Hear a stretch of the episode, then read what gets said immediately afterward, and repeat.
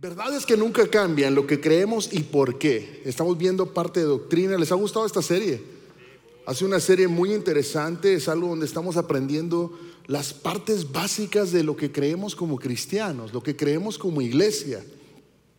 Hemos visto hasta el día de hoy ya varias verdades, pero acuérdate, quiero recordarte por qué la iglesia está enseñando esto porque esto nos ayuda a capacitar a los cristianos, a ti y a mí, para comprender, articular y defender las verdades cristianas. Simple. Es para poder defender lo que tú y yo creemos. Cuando alguien te pregunta, ¿y por qué crees en la Biblia? Ya lo vimos. ¿Por qué crees en la guerra espiritual? La semana pasada ya lo vimos. ¿Por qué crees en, la teología de Dios, en la sana doctrina? Eso es lo que hemos visto. La sana doctrina, la Trinidad, la Biblia, la iglesia y guerra espiritual. Y el día de hoy vamos a hablar sobre la doctrina de la salvación. ¿Estamos listos? La doctrina de la salvación. Para entender la salvación es de muchísima importancia que podamos entender ¿Por qué la necesitamos? ¿Para qué nos sirve la salvación? ¿Y cómo podemos vivir nuestras vidas de una manera simple y aplicable a nuestras vidas? ¿Estamos listos? Vamos a orar, Señor, gracias porque eres bueno. Gracias porque podemos estar aquí una vez más, escudriñando tu palabra, aprendiendo verdades, Señor. Te pido que prepares nuestro corazón a todo lo que vamos a, a todo lo que vamos a recibir el día de hoy, Señor. Usa mi vida, que yo pueda ser un, vaso útil en tus manos, en el nombre de Jesús. Amén y amén. Entonces, para poder entender la salvación, tienes que entender por qué necesitas salvación. Y para poder entender por qué necesito salvación, necesito entender qué es el pecado. ¿Has escuchado esa palabra? Pecado. Entonces, te voy a explicar un poquito lo que significa la palabra pecado. La palabra pecado proviene del de el griego amartía. La palabra amartía significa pecado y esto lo ves en el griego, en el griego original amartía. Hay una ciencia que se llama amarteología, que es el estudio del pecado y nos podemos meter profundo en todo eso. ¿Qué es lo que es el Pero básicamente lo que significa amartía o el pecado es errar al blanco, errar es un error trágico un error fatal como esta, como esta imagen que te voy a mostrar. ¿Has visto gente que hace tiro al blanco? Ese soy yo cuando juego con los arcos. Nunca le atino. Y básicamente el pecado es eso. El pecado, si lo puedo hacerte de una manera simple de entender, es fallarle al blanco.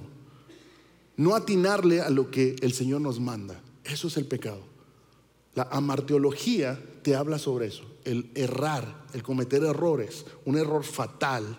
Entonces, según la palabra de Dios, el pecado se define como la transgresión de la ley, el romper la ley de Dios, o como cualquier acción, pensamiento o actitud que va en contra de la voluntad y los estándares de Dios. El pecado es una realidad para todos nosotros. Eso es una realidad para nosotros. Y la Biblia nos habla claramente de la naturaleza del pecado. Fíjate lo que dice en 1 Juan 3, 4. Todo el que peca, que dice aquí, viola la ley de Dios. Porque todo pecado va en contra de la ley de Dios. ¿Qué dice otra vez? Todo el que peca viola la ley de Dios. ¿Qué hizo? No le atinó al blanco. Todo el que peca. Porque todo pecado va en contra de la ley de Dios. Así que establece que el pecado es la violación de la ley, el no cumplir la ley, no cumplir las reglas. ¿Qué pasa si tú vas en el carro y el, y el freeway te marca que es a 30 millas por hora y vas a 60 millas por hora? ¿Qué es lo que pasa? Oh, Amber Alert. Así, te suena la alarma, pero es el policía. Y si vas al doble de velocidad en el estado de Texas, te meten a la cárcel sin preguntas, ¿sabían? Así que no se les ocurra andar a 60 millas por hora en un 30. Porque sin preguntas van a llegar, te van a esposar y te van a meter a la cárcel. Eso es violar la ley. Santiago 4:17 nos dice otra parte. Recuerden que es pecado saber lo que se debe hacer y luego qué? No hacerlo. Es pecado saber que hacer las cosas buenas y no hacerlas. Entonces eso nos enseña que la omisión de hacer lo bueno es pecado. El no hacer las cosas correctas es pecado. Un versículo más, Proverbios 21:4. Los ojos arrogantes, el corazón orgulloso y las malas acciones que son Pecado. Uy, pastor, ya nos está mandando a volar aquí. Todo es pecado. Bueno, la Biblia te lo está diciendo. Los ojos arrogantes, el corazón orgulloso y las malas acciones son pecado. Entonces, nuestras actitudes, nuestros pensamientos pueden volverse pecado si no están en línea con la voluntad de Dios. Entonces, en un resumen así simple, el pecado es cualquier acción, pensamiento o actitud que va en contra de la ley. Cualquier cosa que no latina al blanco. Así de simple. Estamos violando, violentando la ley. Y fíjate lo que pasa cuando, cuando nosotros rompemos la ley, somos buenos para ocultarnos. O somos buenos para excusarnos. ¿Alguien no ha parado el policía yendo a exceso de velocidad? No, no levante la mano, no lo vamos a exponer. Eh, pero cuando alguien rompe la ley, siempre buscamos alguna excusa, alguna manera de como que para querer salir a flote, de que pues ya echamos a perder. Y fíjate lo que pasa, estaba una persona en una piscina y el señor estaba más o menos de mi tamaño, eh, extra large, eh, doble extra large, y está el salvavidas, y el salvavidas es un, los han visto que están flaquitos. Y yo digo, Señor, si un día me empiezo a ahogar, ¿cómo me van a sacar? Y estaba esta persona, estaba nadando y de repente empieza a batallar para nadar y el salvavidas lo ve, que está, que está batallando y el muchacho está batallando y aventando agua para todos lados y ahogándose y el muchacho, el, salvavidas se tira al agua y empieza a nadar hacia él y va nadando hacia él. Pero lo ve que mientras él se acerca, guarda un poquito de distancia y, el, Señor sigue manoteando y manoteando y, el, salvavidas ahí está, observándolo. Y tú dices, ¿y por qué no se le acerca? Porque si se le acerca lo ahoga. En una ocasión nosotros andamos haciendo snorkeling. Sorry. Estábamos eh, en el mar y mi esposa no, no, se sentía bien ese día. Nos metemos al agua y yo ando como pez en el agua. Ah, yo me, me fui a ver todos los pececitos y mi esposa se estaba desesperando porque estaba bien profundo. Y entonces lo que ella hace, lo primero que hace es que me agarra como para poderse este, sostener. Y los encargados le empiezan a gritar, suéltalo, suéltalo, lo vas a ahogar. Y luego mi esposa, traes un flotador, nada más suéltate. Y te uh, y te quedas flotando. Lo mismo pasa con esta persona. Esta persona está batallando y el salvavidas no se le acerca, guarda la distancia y se le va acercando despacito hasta que la persona dice, ya, no puedo. Entonces el salvavidas se le acerca y mira cómo lo agarra un salvavidas viene y lo agarra de esa manera. Cuando empieza a manotear, no lo deja, no lo va a dejar rescatarlo. No le va a permitir rescatarlo cuando yo pienso que sé la respuesta, cuando yo pienso que sé lo que tengo que hacer y yo sé nadar, pero en el momento necesito ayuda. La misma manera, el pecado es así. Empezamos a buscar excusas y nos volvemos, necesitamos un salvavidas. Pero como nosotros pensamos que sabemos hacer todo bien y como hacemos todo bien, ¿le fallamos a qué? Al blanco. ¿Estamos? ¿Entendieron un poquito la analogía? Parte de eso es lo que sucede en nuestras vidas. Sucede en nuestras vidas que pretendemos saber, pretendemos hacer cosas buenas. Pero fíjate, ¿cuántas veces no nos encontramos en esta situación tratando de hacer cosas para salvar mi vida? Hemos crecido en una sociedad donde te dicen, si tú haces cosas buenas, te va a ir bien. ¿Lo han escuchado eso? Tú haces cosas buenas y te va a ir bien. Haz cosas malas y te va a ir qué? Mal. Pero fíjate lo que la palabra te dice. En Efesios 2, 8 al 9. Porque por gracia, la gracia es un regalo que yo no merezco. Es algo que yo no me merecía. Y vienen y te dan. Si alguien viene ahorita y nos da mil dólares a todos, uff, nos vamos al steakhouse. Amén. Sí. Y dices, ¿te lo merecías? No, pero me lo dio. Yo lo agarro y me lo llevo. Eso es, te dice, es por gracia. Algo que tú no te merecías, alguien te lo dio. Ustedes han sido salvados mediante la fe. Esto no procede de ustedes, esto no viene de ti, sino que es regalo de quién? De Dios. Y no es por qué, ¿qué dice ahí? No es por obras. No importa lo que, no importa cuánto yo manatee aunque me esté ahogando, no importa todo lo que yo haga, que dice, para que nadie se jacte. Es solamente por la gracia de Dios que yo obtengo perdón al haber fallado al blanco, obtengo perdón por medio de esto. Entonces, como iglesia, queremos firmemente la enseñanza fundamental de nuestra fe. Entender en lo que tú y yo creemos. Y tal vez yo no creo nada, pastor. Yo vine hoy por primera vez, me invitaron porque me iban a invitar a cenar.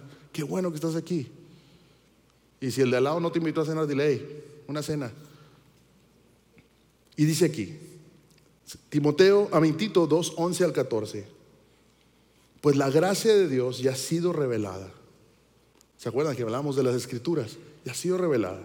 La cual trae qué? Salvación a todas las personas. A todos los que se están ahogando, trae qué? Salvación. Y se nos instruye a que nos apartemos de la vida mundana y de los placeres pecaminosos.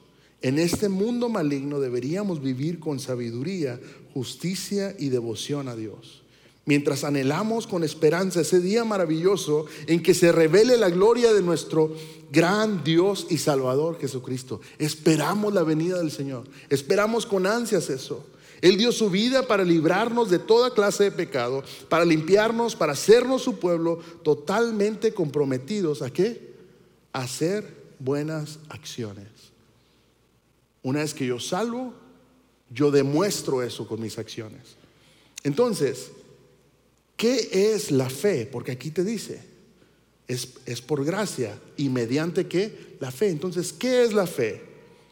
La fe es el cimiento, es donde nosotros como cristianos nos anclamos, es donde yo estoy firme como este piso, es mi cimiento. La fe es el cimiento de nuestra relación con Dios y la clave para la salvación. En Hebreos 11, ¿qué dice? La fe es tener confianza en lo que esperamos, es tener certeza en Dios y en su palabra, aun cuando no podemos verlo físicamente. Eso es la fe. Esperar algo, ver algo aunque aún no esté. Yo confío en eso. Filipenses 1.9 nos muestra que la fe eh, crece en conocimiento y discernimiento. Constantemente está, está moviéndose y está creciendo. No se trata solo de una creencia ciega, sino de una fe fundada en el conocimiento de la palabra. ¿Te acuerdas que veíamos la doctrina de la Biblia? Creemos en la palabra de Dios, que es inerrante, no tiene errores. ¿Y es útil para qué? Para enseñarnos, para redaguirnos, para corregirnos. Eso es lo que es la palabra de Dios. La fe nos capacita para recibir la salvación. Yo recibo esa por fe. Cuando veíamos la, la, palabra dice, por gracia ustedes han sido salvados mediante la fe. Somos salvados, somos salvos mediante la fe. La fe también implica actuar de acuerdo con nuestras creencias. La fe me lleva a actuar en algo, me lleva a hacerlo, a, ponerlo externo. Fíjate lo que dice aquí en Santiago 2.17. Como, pueden ver, la fe por sí sola no es suficiente. Pongan atención a lo que dice la palabra aquí. La fe por sí sola no es que suficiente, a menos que produzca buenas acciones, está muerta y es inútil. Tu fe tiene que llevarte a tener buenas acciones. Si no, estamos siendo malos cristianos. La fe me lleva a actuar, me lleva a hacer cosas buenas. Se debe manifestar en nuestra vida cotidiana a través de todo lo que hacemos. Esto refleja mi confianza en Dios y su poder transformador en mí. Hebreos 11:6 dice, pero sin fe que es imposible agradar a Dios. Si yo no tengo fe, es imposible agradar a Dios, porque es necesario que el que se acerca a Dios crea que le hay y que es galardonador de los que le buscan.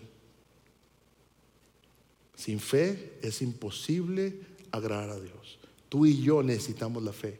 Entonces, ¿qué es la fe? La certeza de lo que se espera la convicción de lo que no se ve. Eso es. Estoy confiando en eso. Entonces, ya vimos que es la fe y necesito fe para obtener la salvación. ¿Y qué es la salvación?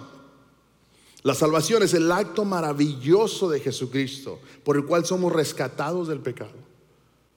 Fuimos rescatados del pecado, como lo veíamos hace, unos minutos en, en Efesios 2, 8 a 9. Somos salvos por medio de la fe. ¿Por qué? Porque por gracia ustedes han sido salvados mediante la fe. La salvación no se basa en nuestras obras o las cosas que logro, los méritos que alcanzo, sino en el sacrificio que Jesús hizo en la cruz. Entonces no importa cuánto manotees, ¿se acuerda el Señor de la alberca? No importa cuánto yo puedo manotear y pico, pero sí sé, sí nadar. Yo me metí en el chapoteadero, en el de un pie, y ahí sé nadar, pero te meten en el de 10 pies y te cansas. Los que, los que han estado en, en, la militar, en el Navy, los ponen a nadar en una alberca, ¿los han visto? Tienen que mantener, creo que son cinco minutos, atados de las manos y de los pies. Y lo primero que ellos tienen que hacer es reconocer que no hay nada que puedan hacer ellos. El desesperarse no les sirve de nada. Y lo que hacen es que se dejan hundir y se avientan hacia arriba. Y lo hacen. Es la manera en que puede lograrlo. Lo primero que les enseñan, hey, entiende que no importa lo que hagas, necesitas dejarte ir. Confiar. Sí, nosotros tenemos que confiar en el Señor. La salvación es lo que el Señor nos da. Por gracia somos salvados mediante qué? La fe. La salvación no se basa en nada de lo que nosotros hagamos. Él murió por nuestros pecados. Jesús murió y derramó su sangre como el Cordero de Dios. Pero fíjate lo que pasó. Resucitó venciendo el poder del pecado y la muerte. Para recibir la salvación debemos reconocer nuestra condición de pecado. Así como el del Navy que tiene que reconocer que está amarrado, no va a hacer nada. Reconozco que yo dependo del Señor. La salvación es un don gratuito de Dios y no podemos ganarla con nuestros esfuerzos. Pero fíjate, la salvación te libra, te libera del castigo eterno. Hay un castigo para los que no creen, un castigo eterno, sino que también nos capacita para vivir una vida transformada por el poder del Espíritu Santo. Nos convierte en nuevas criaturas. Nos capacita para vivir en obediencia a Dios y nos da esperanza. Es impresionante ver cómo hay infinitos testimonios de personas que han sido transformadas por el Señor, que de la noche a la mañana fueron transformados, día y noche. Aquí está Víctor, un, un vivo testimonio. Margarito, un vivo testimonio de lo que el Señor hace en la vida de alguien que dice, Señor, yo te necesito. Sin ti no puedo. Y el Señor transforma el corazón, transforma la mente de las personas. Nuestra fe se vuelve evidente, mi salvación se vuelve evidente, algo que la gente puede ver en ti. Si la gente en tu trabajo no te pregunta qué haces, por qué eres diferente, algo estamos haciendo mal. El cristiano se identifica por su forma de hablar, su forma de ser, su forma de expresarse, su forma de amar a la gente. ¿Qué es lo que hacemos como iglesia? Queremos alcanzar a la comunidad, queremos amar a nuestra comunidad. Mi fe se vuelve activa. Hebreos 9:22 nos dice que sin derramamiento de sangre no hay perdón. Era necesario que Jesús muriera en la cruz para obtener perdón, para obtener la justificación.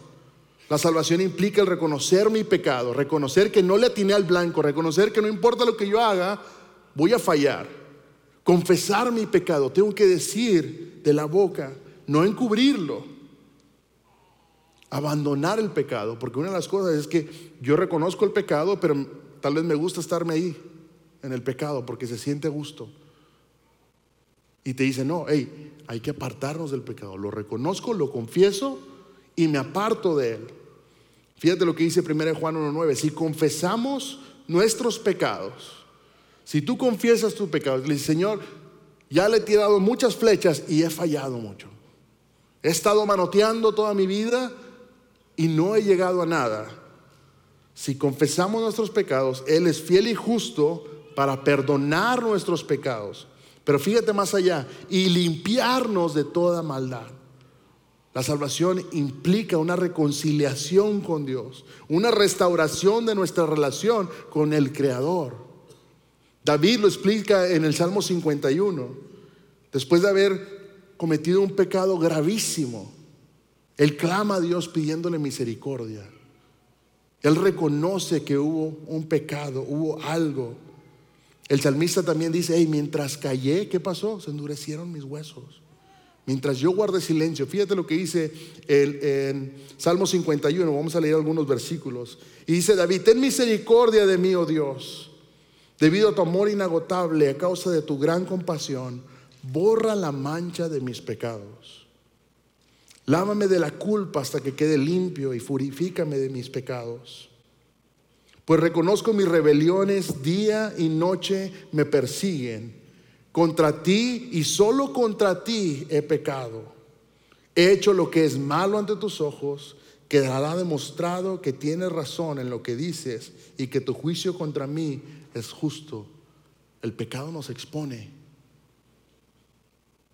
Fíjate lo que dice el versículo 5, pues soy pecador de nacimiento. Así es, desde el momento que me concibió mi madre, desde ese momento soy pecador. Purifícame de mis pecados y quedaré limpio. Lávame y quedaré más blanco que la nieve. Lo que está cantando David, lo que está clamando a Dios. Hey, examíname, mírame dónde estoy. Reconozco que estoy pecando. Purifícame. Y luego el versículo 10 dice, crea en mí, oh Dios, un corazón limpio.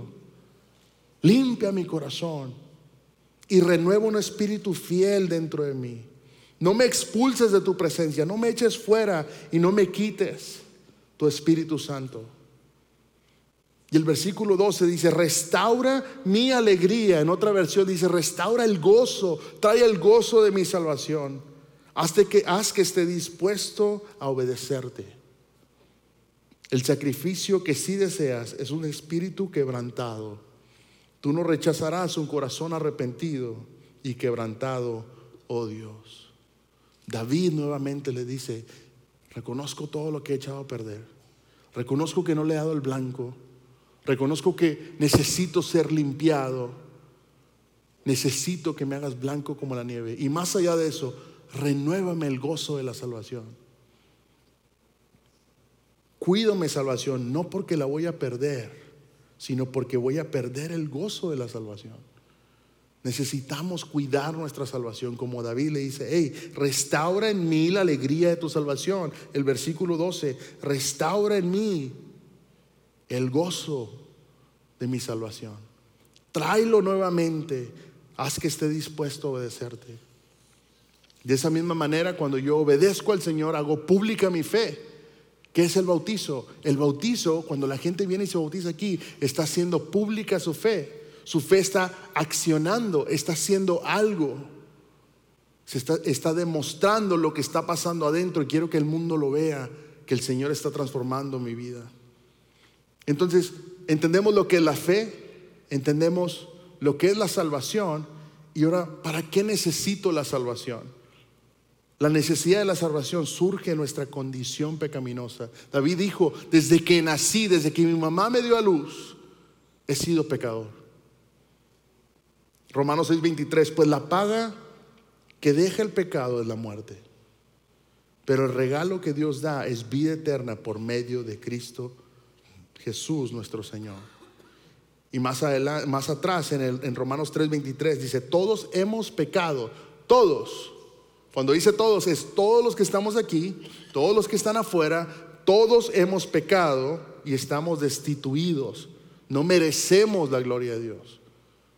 Ya nos tacharon, no tenemos entrada. La salvación nos libera de la pena de ese pecado.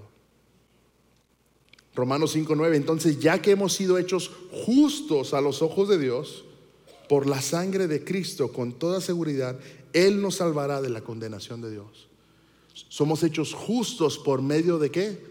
de la muerte y resurrección de Jesús. Solamente a través de Él. Recuérdate, no es por obras, no es lo bueno que yo actúe, no es lo que yo haga, no, es cuánto manoteo yo en el agua. Yo no me gano esa salvación, es solamente por medio de Jesús. Y primera de Tesalonicenses dice, pues Dios escogió salvarnos. El Señor ha escogido salvarte a ti. Es como el Señor que va a entrar con los mil dólares, no va a entrar, así que no volteen para atrás. Imagínate que el Señor viene con mil dólares y les quiere dar mil dólares a todos y te está dando un regalo y te está diciendo, ¿lo quieres? Es tuyo. Pero nosotros a veces somos tan cabezones que decimos, nada, yo traigo 100, con eso alarmo. Pues tengo mil dólares, son tuyos. No, pero con 100 los que traigo está bien. O no, mi primo me va a ayudar, pero te lo está dando. Dios escogió a cada uno de nosotros darnos salvación por medio de nuestro Señor Jesucristo y no derramar su enojo sobre nosotros. Él decide, no voy a derramar mi enojo, la furia contra ti, contra el pecado, no. Entonces cuando yo entiendo lo que es la fe, entiendo lo que es la salvación y por qué necesito la salvación, eso me lleva a cómo vivo mi salvación. Una vez que hemos experimentado la salvación, nuestra vida debe reflejarlo. Nuestra fe en Jesucristo debe transformar cada espacio, cada aspecto de nuestra existencia. De ti, de mí, todo tiene que mostrarse. Cuando alguien trae el flu, le entra por la nariz o por la boca y después de unos días se muestra. Te da temperatura, andas con la nariz corriente. Dijo mi primo, traigo una fuga en la nariz. Y, y estás así, empiezas a toser se muestra en la parte exterior. De la misma manera, la mi salvación se muestra externamente. Es algo que yo decido en mi corazón y me transforma. Me lleva a vivir de una manera coherente con los principios y los mandamientos de Dios. La fe en Jesucristo nos lleva al arrepentimiento, un cambio radical de dirección. Es que yo voy para allá, pastor, sí, pero el Señor dijo que vas para acá y punto. Ah, ok, ah, para acá. Eso es. La salvación me hace cambiar la salvación muchas veces me hace apartarme de amistades. Cuando mi corazón esté listo, voy y les predico ahora a ellos. Voy y alcanzo, voy y, trato, voy hago la, la, la gran comisión, llevando la palabra a otros. Hechos 16, 30 al 31, estaba Pablo y Silas compartiendo el, mensaje con, con, el carcelero, ¿te acuerdas? Y viene y le dice el carcelero, ¿qué debo hacer para ser salvo? Y ellos lo responden, bien fácil. Cree en el Señor Jesucristo y serás salvo. Cree en el Señor Jesucristo y serás salvo. Recibe eso. La justificación es otro aspecto importante. Romanos 5.9 dice, entonces ya, ya que hemos sido hechos justos a los ojos de Dios por la sangre de Cristo, con toda seguridad Él nos salvará de la condenación de Dios. Y más allá de eso, llegas a ser hijo de Dios.